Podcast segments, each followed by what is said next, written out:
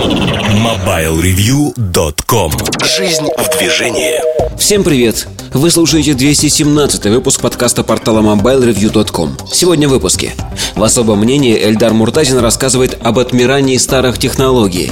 Штучки Сергея Кузьмина посвящены самым разным штучкам, в том числе заработкам.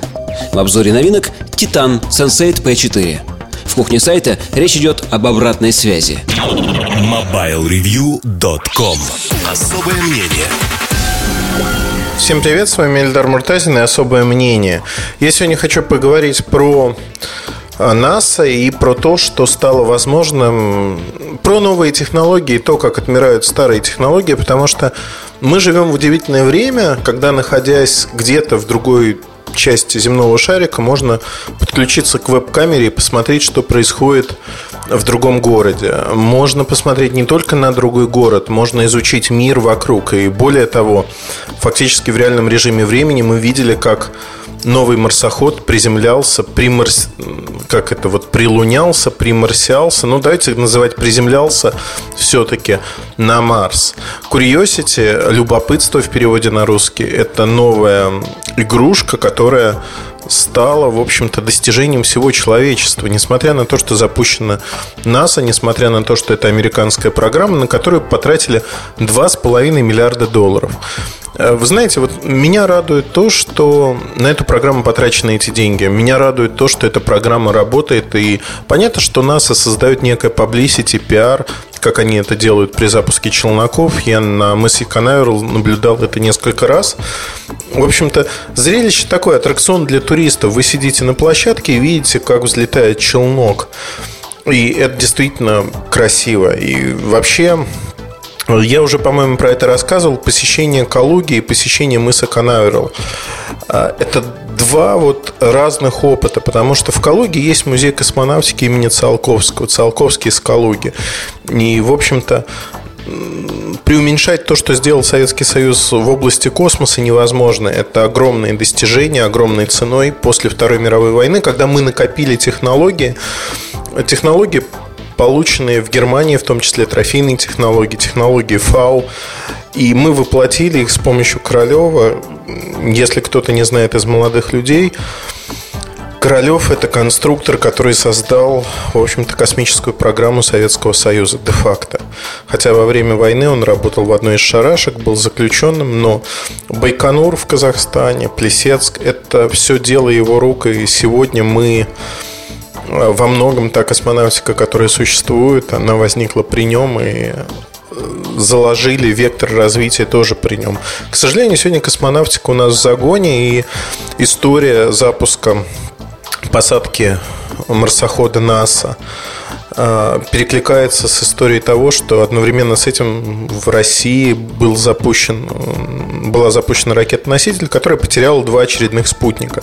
То есть состояние космонавтики в России на сегодняшний момент никакое. Мы потеряли все, что могли. Мы, к сожалению, не имеем сегодня тот запас прочности, который был в течение, если даже говорить про ГЛОНАСС как систему навигации, сегодня многие спутники – это тот запас, который был сделан еще в Советском Союзе. Сегодня, вот за последние 20-25 лет, развития космической программы в России нет. Мы жили на том, что сделали наши отцы. И их работа, вот знаете, хочется в ножки поклониться, потому что то, что они сделали, они совершили рывок, рывок в космос. И космическая программа, она была очень тяжелой всегда. Она была политизированной. Мы не полетели на Луну, в отличие от американцев. Мы пытались быть э, первыми на Марсе, и наши марсоходы, в общем-то, и спутники планеты они гибли, и там с Фобосом были проблемы. Фобос, Деймос. Если говорить вот о космической программе в целом, мне кажется, что на сегодняшний день Россия начинает отставать, но России нужна своя космическая программа. Нам нужно присутствовать в космосе. Космос – это следующая область, в которой человечество будет развиваться. Это следующая среда, в которой, если мы мним себя действительно сильной державой, а мне хочется видеть Россию сильной державой, нам надо быть в космосе. Это не рассуждение «Ура, патриота», это просто осознанная необходимость того, что Космическая программа должна существовать. Более того, космическая программа должна давать возможность инвестировать деньги, средства в то, что на сегодняшний день у нас отсутствует. Отсутствует, и у нас этого нету. Поэтому, если говорить о том, что происходит, я считаю, что мы должны получить свою космическую программу, которая работает. Сегодня эта отрасль сильно разрушена. Практически это и распад Советского Союза, это то, что наши недруги или недоброжелатели не хотели видеть, но опять-таки разрушены нашими руками, к сожалению.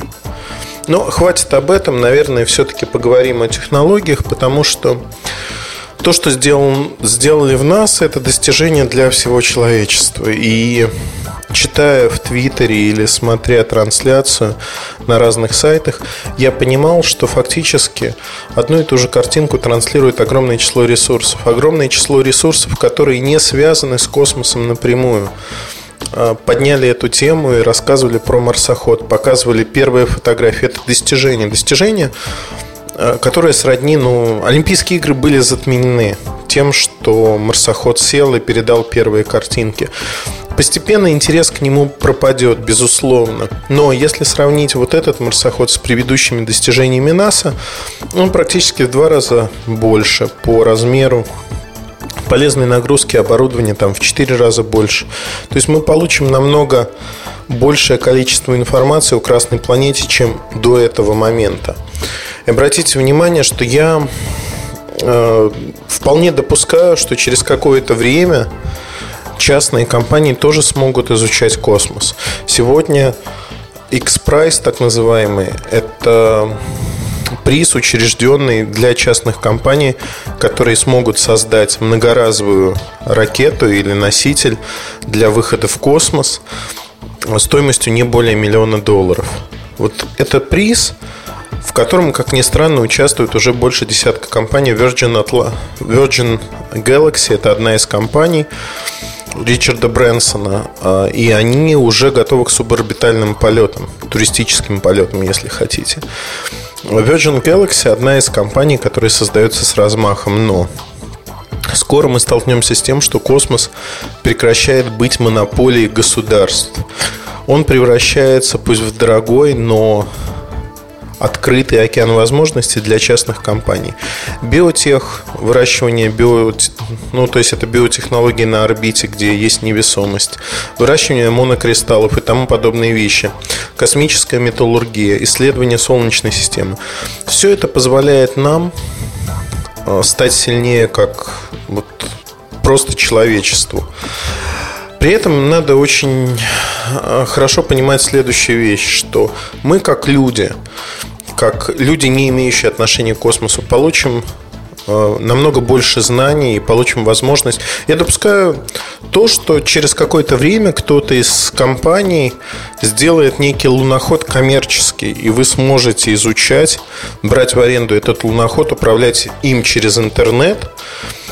И, в общем-то, там за достаточно вменяемые деньги, допустим, за тысячу долларов в час, вы сможете с помощью лунохода проводить какие-то эксперименты или ездить по лунной поверхности. Будет ли эта услуга востребована, не знаю. Но мне кажется, тот, кто первый ее реализует, он сможет заработать неплохие деньги. Возможно, если энергия этого лунохода будет возобновляемой. То есть сдавать в аренду некий космический аппарат. И при этом, если вы найдете что-то за время, вот за время аренды, то вы получите какой-то бонус от компании. Не знаю, я просто мечтаю об этом, потому что я думаю, что в будущем это станет возможным. Вообще, темп, который в нашем веке получили технологии, развитие технологий, он огромен. Огромен и, знаете, он просто поражает воображение. Представьте себе, что еще в 19 веке, в конце 19 века появились первые телефонные аппараты. Помните, как э, соединялись девушка-коммутатор? Девушки в ручном порядке перекоммутировали соединение, вставляли штырки, чтобы соединить вас с другим абонентом. То есть э, декадно-шаговый АТС на фоне девушек выглядит просто вершиной технической мысли. Сегодня уже электронный АТС, сегодня все устроено иначе. Я помню первые фотографии Стокгольма, Санкт-Петербурга после бурного развития телефонных компаний. Столбы, которые врыты в землю, и на этих столбах огромное количество проводов, огромное. Эти провода висят, свисают. То есть не было канализации, куда можно было убрать эти провода. Во всяком случае, такой развитой, как сегодня. И улицы были просто перекрыты проводами, огромное количество. Действительно, если посмотреть хроники Эриксона, там есть несколько фотографий, которые показывают этот период времени. Потом от проводов избавились, потом провода были заменены беспроводной связью. То есть вот этот как бы шаг развития, темп развития человечества, он ускоряется с каждым годом. Космос остается в силу многих причин не таким быстрым в темпах развития. Если сегодня смотреть на космическую отрасль, то э, я очень много комментариев слышал о том, что даже в моем айфоне камера лучше, чем в новом марсоходе, в Curiosity. Это действительно так. Это действительно так. В ваших руках камера, встроенная в ваш мобильный телефон, лучше камеры – которая есть в марсоходе. Так же, как и электроника, которая есть сегодня в космических спутниках, она совсем другая. Она уступает тем компьютерам, которые есть у нас на Земле, даже тем смартфонам, которые мы получаем в руки, по многим параметрам. А, она уступает не по параметру защиты, потому что она должна работать совершенно в других условиях. Так же, как и военная техника, она намного проще, чем бытовая техника для нас. Те же смартфоны, компьютеры – и темп развития этой техники, он намного выше. Мы сегодня перескакиваем через поколения. И даже если смотреть на то, как человечество меняет свои привычки, посмотрите, были общественные телефонные аппараты. Они прожили активно около 70-80 лет. Приход мобильной связи фактически все видоизменил, они исчезли. Многие годы развивались э, маяки. Я об этом писал в недавних бирюльках маяки появились для того, чтобы судоходство стало безопасным. Их поддерживали государства. Но потом появилась система Лоран после Второй мировой войны.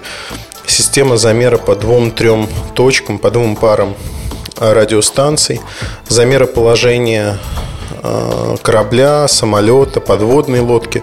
То есть э, приемник имеете, умеете работать с системой Лоран, умеете измерять, рассчитывать свое местоположение, вы получаете свои координаты на Земле. При этом там радиус Лорана С уже был около 2000 километров.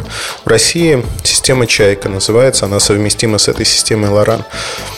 И что мы получили в итоге? Развитие системы GPS, которая появилась в 70-е годы.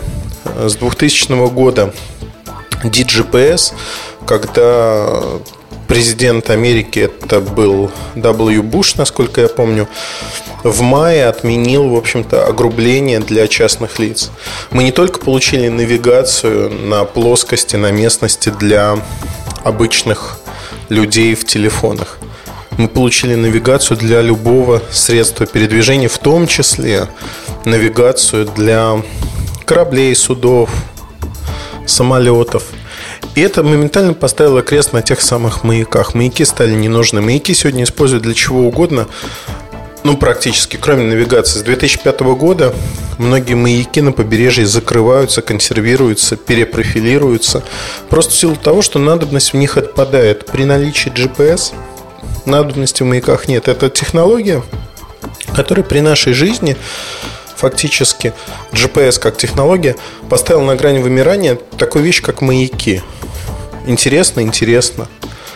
Пропали таксофоны, пропали маяки. Очень многие вещи будут уходить в прошлое, потому что мир меняется. Я много раз говорил о том, что мир меняется, сокращаются расстояния. Мы можем взять при наличии средств мы можем взять билет на самолет и через 10-12 часов оказаться в другом полушарии. Мы можем, если у нас нет денег, мы можем совершить виртуальное путешествие через интернет с явными ограничениями. Главное, чтобы у вас было любопытство совершать эти путешествия, чтобы у вас была причина это делать. Земной шарик оказался неожиданно маленьким. Он, с одной стороны, огромный, с другой стороны, маленький, все достижимо. Неизвестных мест как таковых практически не осталось. Вы можете выбирать, куда вы едете, как вы едете. И любой обычный среднестатистический человек, который имеет работу, может посетить на этом шарике практически любое место. Это действительно так. Вопрос в том, сколько надо готовиться, сколько откладывать деньги и прочее, прочее. Но можно посетить любое место. Это я вам говорю. Я был, ну, чтобы не соврать, больше, чем в 100 странах мира. И был в совершенно разных точках планеты, которые раньше, там, сто лет назад были малодостижимы, а сегодня это просто так же, как Килиманджаро, это туристический маршрут, по сути. Поэтому, если говорить о том, причем комфортный маршрут с мобильной связью и прочими вещами – Поэтому, если говорить о том, что планета стала маленькой, да, это действительно так, с одной стороны. С другой стороны, нужно любопытство, чтобы куда-то идти и что-то делать. Это очень важный момент. Есть ли у вас любопытство или нет? И вот этот темп развития технологий, он становится головокружительным. В какой-то момент технология превратится или уже превращается в некое волшебство, когда мы даже не знаем и не хотим разбираться, как она работает. Для нас это выглядит как волшебство, потому что мы получаем то, что было невозможно еще вчера. Я не думаю, что наши дедушки могли представить такой темп развития технологий. То, что было вчера еще сказкой, научной фантастикой, сегодня превращается в реальность. Мы живем уже в этом мире. И скорость этих изменений, она нарастает в геометрической прогрессии. Это просто поражает воображение. Знаете, это вот банально говорить об этих вещах, но когда я понимаю, что приезжая в другую страну и доставая свой телефон, я могу посмотреть не только карту, но расписание работы магазинов, работают они или нет, проложить маршрут от своей гостиницы до тех мест, которые мне интересны, при этом я могу тут же позвонить своим домашним, которые находятся на другой стороне планеты поговорить с ними, это фантастика. Фантастика, которая лежит у меня в кармане, которая уже воспринимается сегодня как обыденность, как реальность. Мы живем в удивительное время. И знаете, главное сохранить вот эту способность удивляться и быть любознательным. Потому что огромное число людей не смотрели за посадкой марсохода. Им просто было это неинтересно, их интересовали совершенно другие вещи. Это нормально. Интересы у всех должны быть разными. Другое дело, что любопытство все-таки должно сохраняться. Я вас призываю, вы слушаете этот подкаст, я надеюсь, потому что вам любопытно, вы хотите узнавать что-то новое. Я надеюсь, что я сохраняю способность это новое вам рассказывать. Из недели в неделю, из года в год. Надеюсь, что это так. Во всяком случае, цифры говорят сами за себя. Удачи, хорошего настроения. Надеюсь, что эта тема заставит вас задуматься и, в общем-то, подумать о том, насколько вы любопытны, что вас интересует. Оставляйте ваши комментарии к подкасту, пишите, заказывайте новые темы. Всегда постараюсь рассказать то, что знаю, поделиться этой информацией. Удачи, хорошего вам настроения. MobileReview.com